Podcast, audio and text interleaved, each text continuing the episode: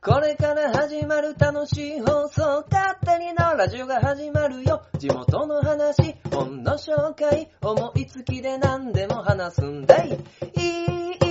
いいラジオ、お便りちょうだい。いいラジオ、スタート。まあね、この勝手に縄ラジオね、2012年に始まりましてね。開始当初のコンセプトとしては、書店ボーイの私的なことは、話さないとこうと。ね、できれば、その、縄書店のこと、縄書店というところで販売してる本のこと、あとは縄町にあるね、お店屋さん、お世話になってるお店屋さんのことっていうのをですね、どんどん話していこうと。あとは大衆的なね、こととか、アンケートとかね、を話して、皆さんに聞いていただけたらなと、思って始めさせてもらった番組なんですけども、2012年に始まり、6年も経つとですよ。自分のこと話す。自分のことしか話さない。ね、番組ね、自分の体験したこととかね、東海沢さん関連とかね、あるけども、自分のことしか話さないラジオになってしまいましたね。大丈夫なんですかね、それで。ただね、結構、初めは自分のことしか話さない、自分のことはあんまり話さずに、伏せておこうと、思ってた番組、そして私、書店ボーイがですね、この勝手に縄ラジオでもそう、もう一個やってる、鋼のトマト、ハガトマでもそう。あとは、なんであの時カフェの徳松さんと、なんであの時工場委員会っていうところでもですね、もう話しちゃったんですけど、なんであの時、工場委員会、なんであの時カフェといえばね、つい、この間、僕がね、もう一個働いてるお店の、アルバイトの子を連れてったんですけど、店にね、一般の人って言ったらあれだけど、あんまりリテラシーのない人を連れてったらね、なりますわな。終始固まってたもんね。帰りの車で、情報量が多すぎです。頭痛いですって言ってたね。でも、なんだかんだで楽しんでくれたかなとは思うんで、なんであの時カフェの話は、いいんですよ。何のね、話を、今回するかと、言うと、書店ボーイ、第2子、ついに、誕生しました!勝手に縄ラジオ第106回!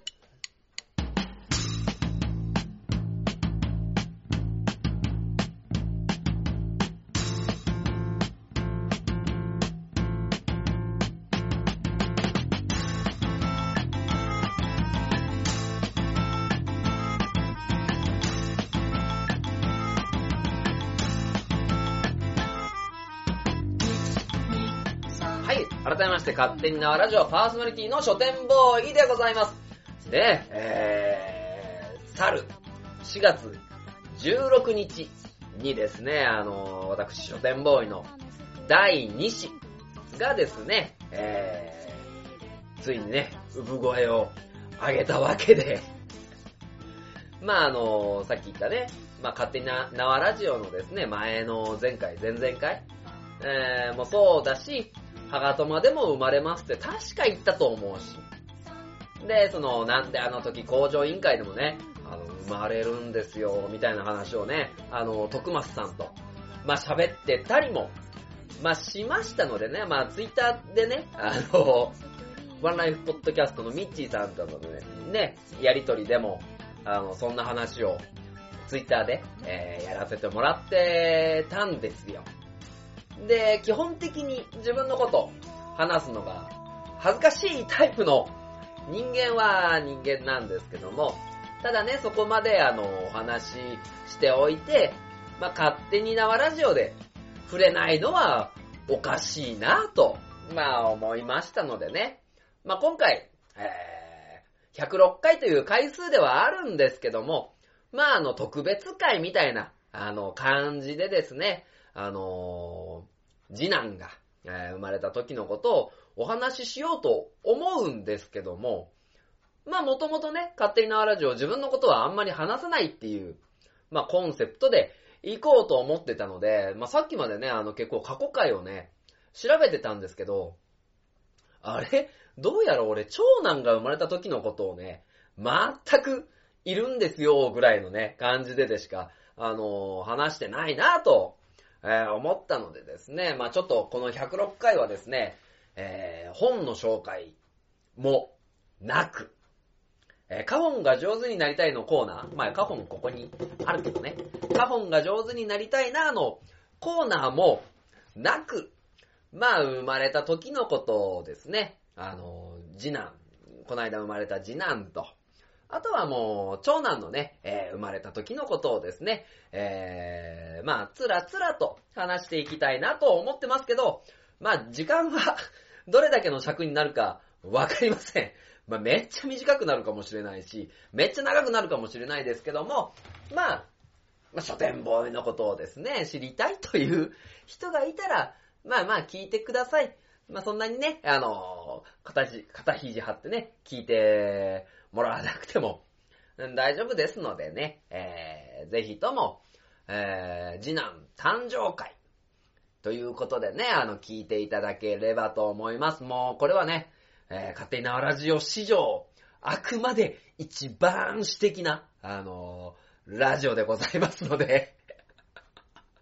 聞きたい人いるのかな、どうなんだろう。まあいや、まぁ、ちょっとね、勝手に縄ラジオのでね、触れないのはまぁ、ちょっと不自然だなということで、ちょっと、生まれた時のことをお話しさせてもらおうと思っておりますので、まぁ、皆さんね、よろしくお願いいたします。まぁ、一応、どうかな、知多半島情報とかも、ね、東海市情報も、あんまり、ちょっとバタバタしてるんでね、出せないかもですけども、まあそんな回もいいかなと思っておりますので、よろしくお願いいたします。では始めてまいりましょう。この番組は愛知県東海市に住みます書店ボーイが勝手にお送りするラジオです。スタートしまーす。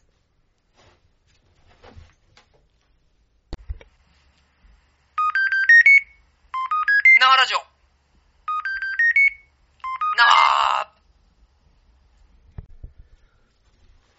さあ、前半というか前半後半があるのかどうかもね、まあ今回ね、ちょっとわかりませんが、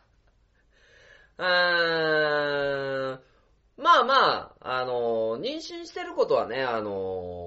まあ皆さんに、まあお話しさせてもらってました。ねえ、まあその4月16日の、当日、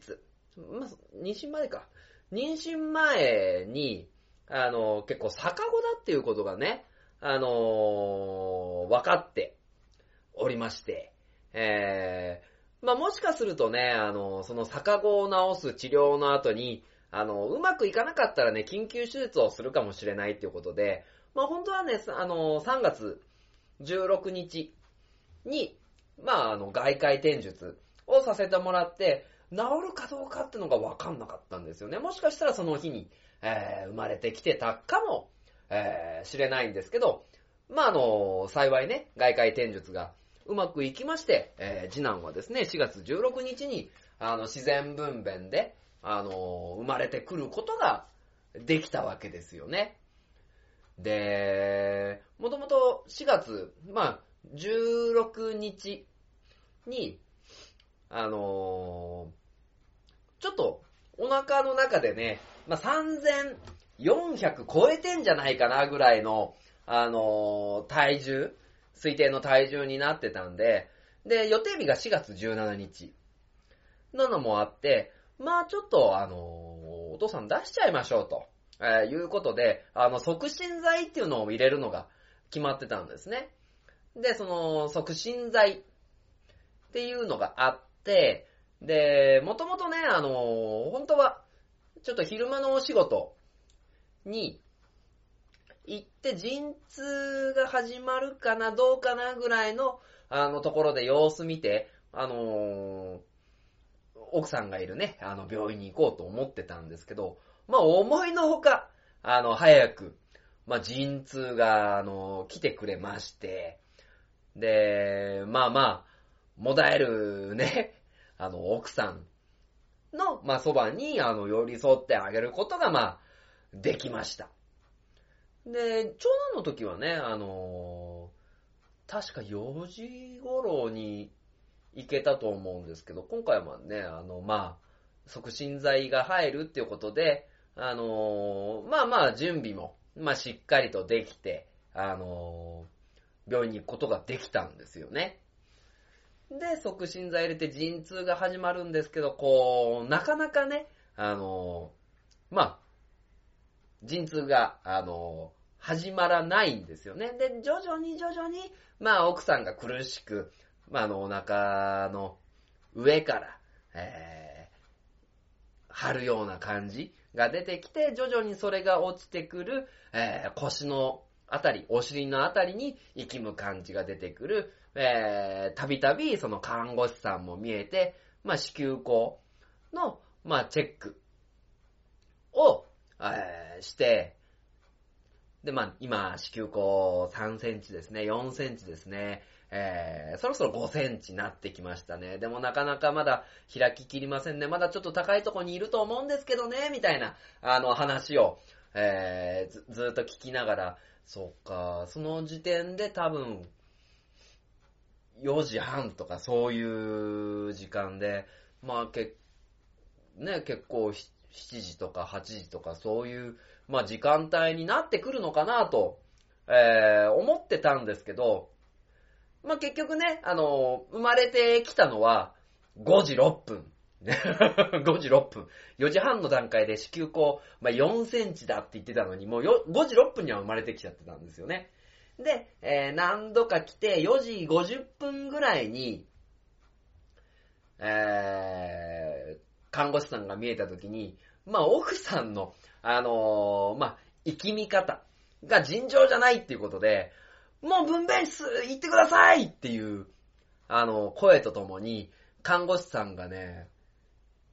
8人、9人、10人ぐらいがバーっと来て、寝ているベッドのまま連れて行って、でもその時ね、座るやつなんだ。ダメだ。車椅子か。車椅子に、まあ、乗っけれないぐらい、まあ、苦しんでて。でもやっぱりああいう時の看護師さんってすごいですよね。役割分担して、で、あれやって、これやって、キャップ被って、手袋して、で、この準備して、酸素出してみるっていうのをもう役割分担でね、バーってやってくれたっていうんでね、それを見てたんですけど、まあ、やっぱりすごい、安心しましたよね。で、4時、まあ、55分ぐらいに分娩室に入って、で、確か5時6分。5時6分にはもう取り出して、次男を。でも本当に、生まれた瞬間に泣いてね、まだまだまあ、ちょっとね、結局、3610g で、生まれてきたんですけど、で、まぁ、ちょっと大きいんでね、あざみたいにうっ血しちゃってね、まだ、ちょっとね、紫っぽい、あざみたいなね、感じではあったんですけど、おぎゃーおぎゃーと泣いてくれてね、その瞬間に立ち会えることができてね、本当に良かったなぁと思ったんですよね。で、まぁ、いろいろ体重測ったり、身長を測ったり、ね、いろいろ体も拭いてくれたりね、酸素量がちゃんといってるかどうかの、まあ、検査をしてるっていうのをですね、次男で僕は初めて見ることができたんですよ。これはね、長男が、生まれた時の話にも絡んでるんです。で、長男の時もね、僕ちゃんと、陣痛が始まったぐらいの時にね、病院に着くことができて、で、生きんでる奥さんのね、伝部というか、そこを押してくれると楽になるっていうポイントがあるんでね、そこをぐー、陣痛とともにぐーぐーぐーっと、まあ、押すとまあ楽になるっていうことで、押させてもらってて、で、次男の時も押させてもらってて、で、今回は、どうかな、問題なく生まれてきてくれるかなっていう不安がね、僕ら夫婦には、ものすごいあった。で、今、お話しさせてもらった、次男の話っていうのは、まあ、促進剤入れてっていうのはあるんですけど、まあ、陣痛が来て、まあ、スピード分娩だったっていうのも、まあ、あるはあるんですけど、まあ、それ以外ね、そんな、対して、他の方のね、お産と、まあ、あんまり変わらないぐらいだったんですけども、そういうものがね、長男の時に僕らは体験できなかったんですよね。で、まあ、これはね、6年勝手に生ラジオやってきて、よく、俺は喋らなかったなと思ってるんですけど、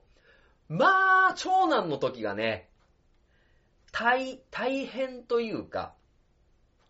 お産後もね、不安しかなかったんですよ。というのも、まあ、4時半に、長男が生まれるとき入院してる病院に僕は行くことができてたんですけど、ただその前に、破水が来てて、で、まあ、もうすぐ生まれるだろうっていうことで、まあ、ちょっと待ってたんですけど、長男の時も促進剤入れたんですけど、待っててもなかなか陣痛が来ない状況が、ちょっと続いたんですね。で、ちょっと続いて、まあ、でも、そろそろ、タイミングなので、促進剤を入れましょうっていうことで、長男のお産をする時にも、奥さんに促進剤を、投与してもらってるんですけども、まあ、ただ、破水が、ちょっと早めに来ていたので、中の羊水が抜けていて、もしかすると、ちょっと、息子は息苦しいのかもしれませんとは言われてたんですよね。で、まあ、陣痛が始まり、ぐーぐーぐーと押すっていうところも始まり、で、今回、その時は、車椅子に乗って分娩室に行って、まあ、10分っていう速さでは生まれてきてないんですけど、多分でも30分以内ぐらいかなとは思うんですけど、まあ、生まれてきました、長男が。で、長男が、生まれてきて、で、普通は外の外気を吸って、おぎゃーおぎゃー、まあ、今回のね、次男の時もそうなんですけど、おぎゃーおぎゃーと、泣く子をですね、奥さんの横に連れてくれて、次男の時に奥さんの横につないで、元気な、男の子ですよっていうことが、次男の時はできたんです。でも、長男の時は、本当にチアノーゼ、酸素不足の状態で、生まれてきまして、すぐね、連れてかれちゃったんですよね。先生とか、看護師さんに。で、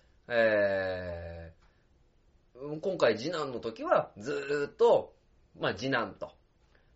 一緒に、いることができたんですけど、長男の時っていうのは、赤ん坊と、長男と一緒にいることが僕はできなかったんですよね。で、分娩室に戻って、奥さんは治療して、で、先生には僕らはもう検査するので、お父さんとおばあちゃん少し待っててくださいねっていう話をされて、まあ、ずーっと、不安の中待ってたんですよね。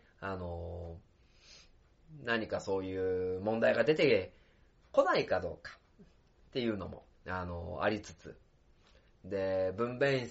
室、まあ、控え室みたいなところに戻って、だいたい1時間弱ですかね。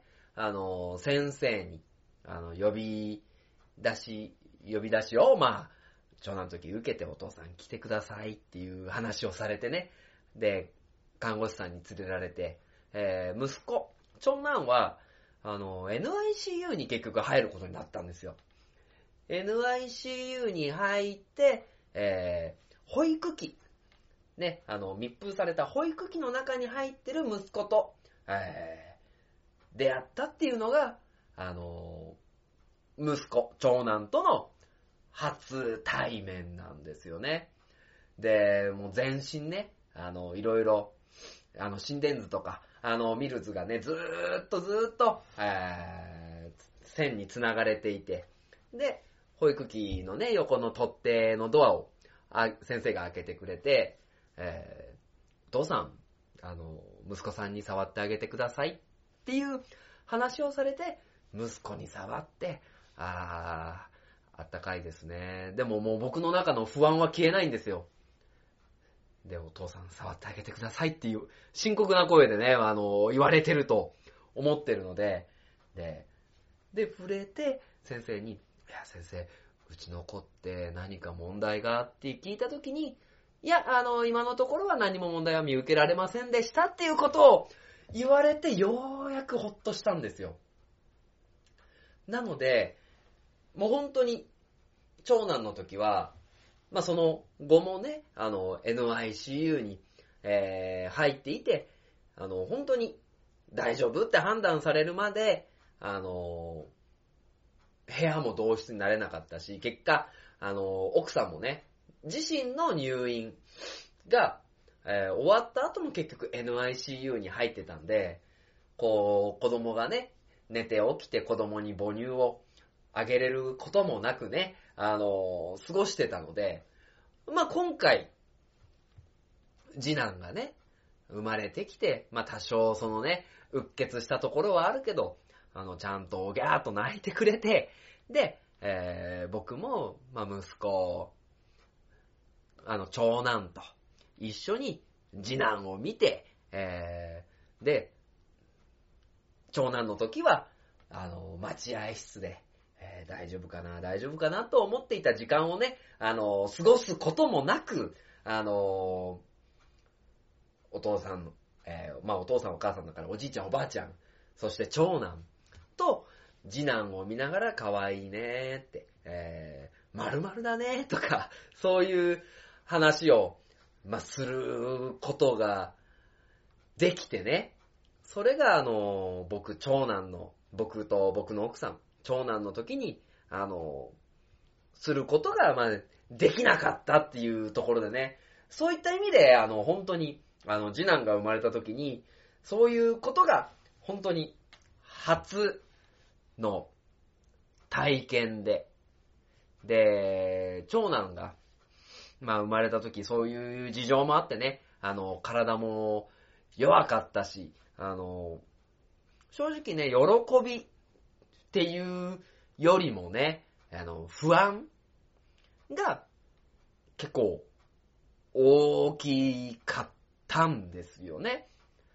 大丈夫かな？本当に。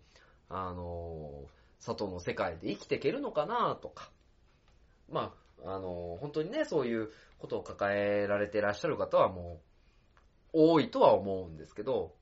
大丈夫かなって。今後のことが、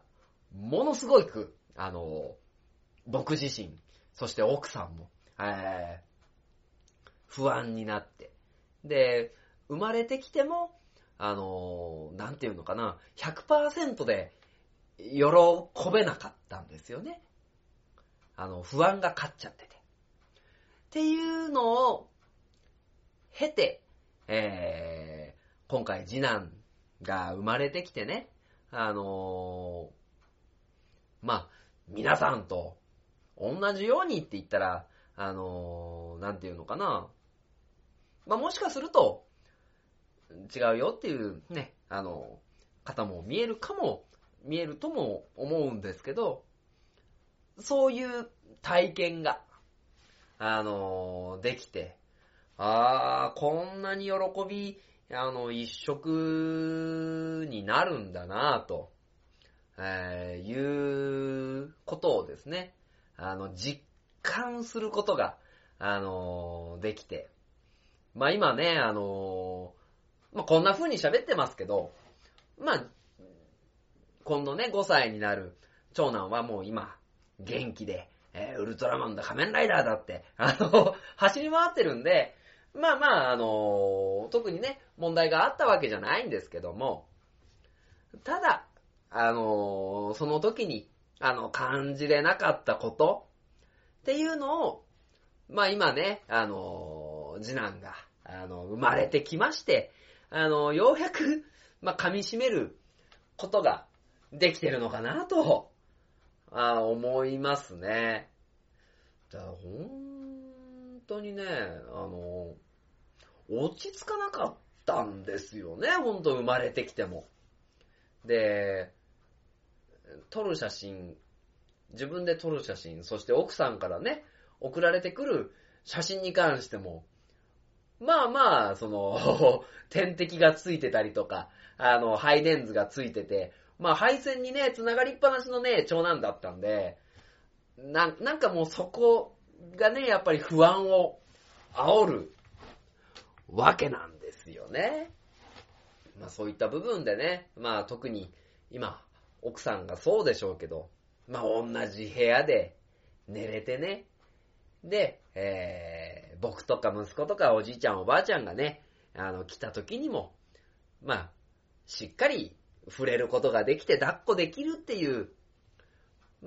状態がね、やっぱ、嬉しいなと、その喜びをね、より、噛み締めて、噛み締めることができているっていう状況にはね、やっぱ本当に、感謝で、いっぱいなんですよね。なので、ある種ね、僕的には、なんていうのかな、今の奥さんじゃないと、多分結婚願望も、ね、別に結婚したいっていう願望が僕にはあんまりないので、ただ今の奥さんだから結婚したっていうのもあるし、幸せなね、家庭っていうのを、もしかしたら築き上げることのできないタイプの人間かなとは、思っているんですけども、息子がね、長男が生まれた時に、そういう状況だったっていうことはね、かなり僕の心にね、ガツンと、響いてきましてね。で、より可愛いよね。で、次男に関しても、こういうね、喜びを、感じさせてくれて、で、また、明日も、病院に行くんだけど、ちゃんとね、抱っこして、寝息だったりとか、泣き声っていうのを、聞かせてほしいなと、思っています。でね、これはね、兄弟、特に、上男、下男がいるね、お父さんとお母さんに聞きたいなと思うんですけど、どうなんですかね。そういう時、長男って、ものすごく、泣くんですかね。寂しくて病になっちゃったりしないのかなってすごい思うんですよね。生まれて、その日はね、僕も、息子も一番は奥さんが一番クタクタなんですけど、僕も息子もちょっとね、クタクタになっちゃって、すぐ寝れたんですけど、二日目ね、体力も回復し、またね、次男を見に行って、で、帰るときにね、寂しいよーって泣いたり、で、次男のことは可愛いんだけどね、抱っこしてるときになんか複雑な表情をね、している、長男を見るとね、どうなんだろう、これからどうやって、気持ちが変わっていって、で、どんな風にお兄ちゃんになっていくのかな、どんな風に乗り越えていくのかなっていうのが、まあ、これからね、まあ、できるだけ近くで見てあげたいなと、思う親心なんですけども、乗り越えれるのかな、どうなんだろう、一緒に寝るときとか。ちなみに息子は、生まれて2日目にね、お見舞いに行って、で、帰ってきたらね、急に、玄関に突っ伏してね、泣きながら、もう、みたいな、顔をして。でね、まあ、寝るときもね、パパ寂しい、抱っこ、みたいなことをね、お前、5歳だろ、みたいなことを、まあ、思ったりもするんですけど、まあ、そういうところからね、結構、強くなっていくのかなと、まあ、思う次第なんでね、まあ、先輩の、お父さんとお母さんできれば、アドバイスをいただけたらなと、まあ、思いますね。いや、でもね、やっぱり嬉しいね。嬉しい反面ね、今回生まれた次男、そして長男、で奥さんっていうところの、幸せをですね、まあちゃんと、まあ考えていかないとなと、気持ち新たにしてるんですけども、まあ何分ね、この性格なんで、表に出しづらい部分はあるんですけども、まあ、家族がね、まあ今回、4人になったっていうことでね、まあ、みんな祝福してください。冗談です。まあ、よりね、頑張って、いきたいと思っておりますので、皆様ですね、ご指導、ご鞭撻、よろしくお願いいたします。まあ、意外と、喋ったね。まあ、ただ、ね、まだまだ未熟もんではありますので、まあ、気合い入れて頑張っていきたいと思います。ということでですね、まあ、次男が生まれたっていうことを、きっかけにですね、まあ、長男のことも思い出して話してみた106回でございます。ということで、エンディングでーす。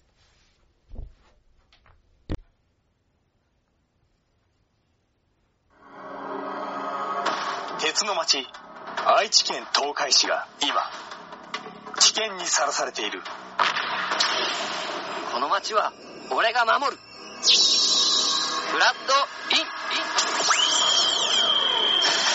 私は地中深くにある鉄の国、アイロニアスから愛知県東海市にやってきた。俺が東海座？この町に新たなヒーローが誕生した。私に力を貸してほしい。共に戦おう。鉄の絆で結ばれた戦士の戦いが今始まる。鉄鋼戦士東海座、地域限定で人知れず活躍中。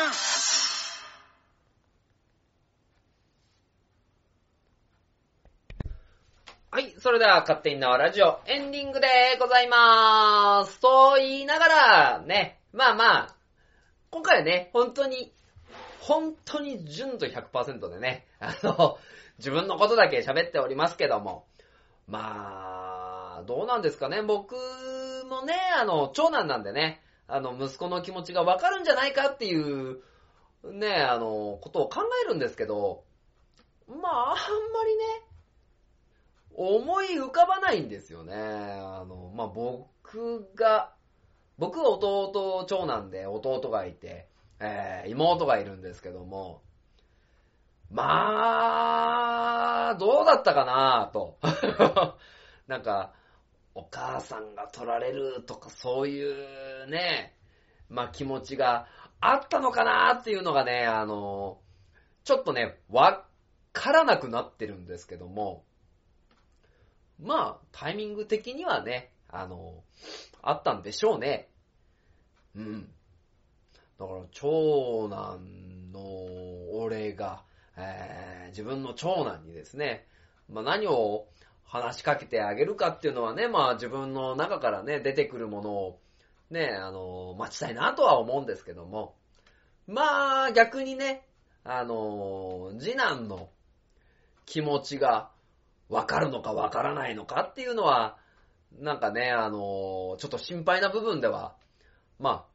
あ、ありますね。なんか次男の気持ちわかんない気がするんだよね。で、僕の次男なんてね、堂々としてますから。ね、僕みたいにキャンキャンね、吠えてないんでね。まあ、どうなるかなと、思いますけども、まあ、兄弟仲良くね、過ごしてくれればいいなと、思っております。で、まあ、一番はですね、やっぱ、十月10日、次男と一緒に過ごしてきた、うちの奥さんに、本当に、まあ、感謝をですね、述べたいと、思います。ただ、奥さんにこんな放送を喋ってるってバレたら僕はやられてしまうので、本当にやられるんだから。ねえ。何勝手に縄ラジオって言われるんだから。まあ、戦式っていうね、余計なことを喋った。本当にね、やられるので、まあ、みんな、シーって。まあ、うちの奥さん絶対書店ボーイの妻ですとは絶対言わないけどね。まあ、ファジーにしといていただければなと、思います。ねえ、いや、もう本当にね、嬉しいっていう感じなんですけど、まあ、ただね、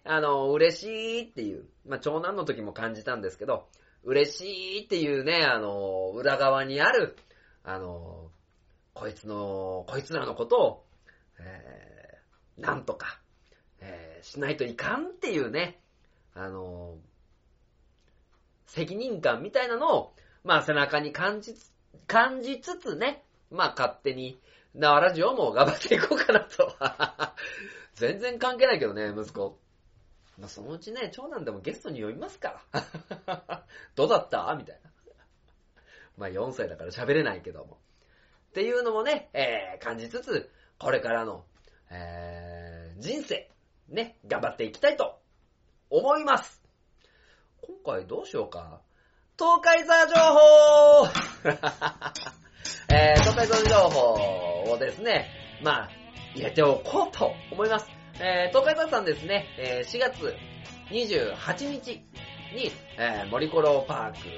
のですね、イベントに、子供の日のイベントに出させていただきます。ね、まあ、前回と、まあ、同様、東海座さんのステージございますので、皆さんですね、お楽しみに来てください。そして、5月13日、これはですね、テニテオっていうフリーペーパーのイベントで、母の輪というイベントがモリコロパークで行われます。日にちはですね、5月13日に行われますので、そちらにも、東海座さん出させていただきますので、ぜひともよろしくお願いいたします。もしかするとその後ですね、ゲリラ的に何か出るかも、知れませんが、まあ、大人向けなイベントでございますので、まあまあ、ね、出会えたらラッキーみたいなね、感じでいていただければと思います。まあちょっと今回ね、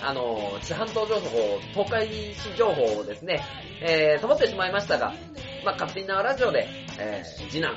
誕生の、お話をしたかったということでご容赦いただければと思います。ということでですね、今回も勝手に縄ラジオを締めさせていただきましょう。この番組は愛知県東海市に住みます書店ボーイが勝手にお送りしたラジオでした。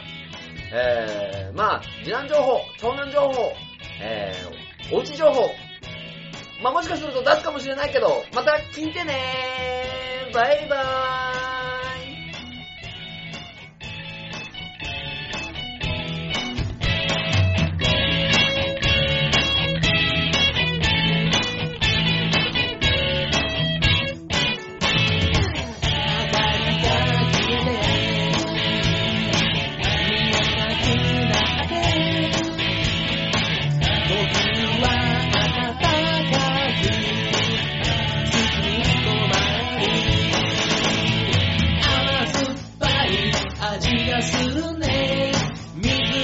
深海。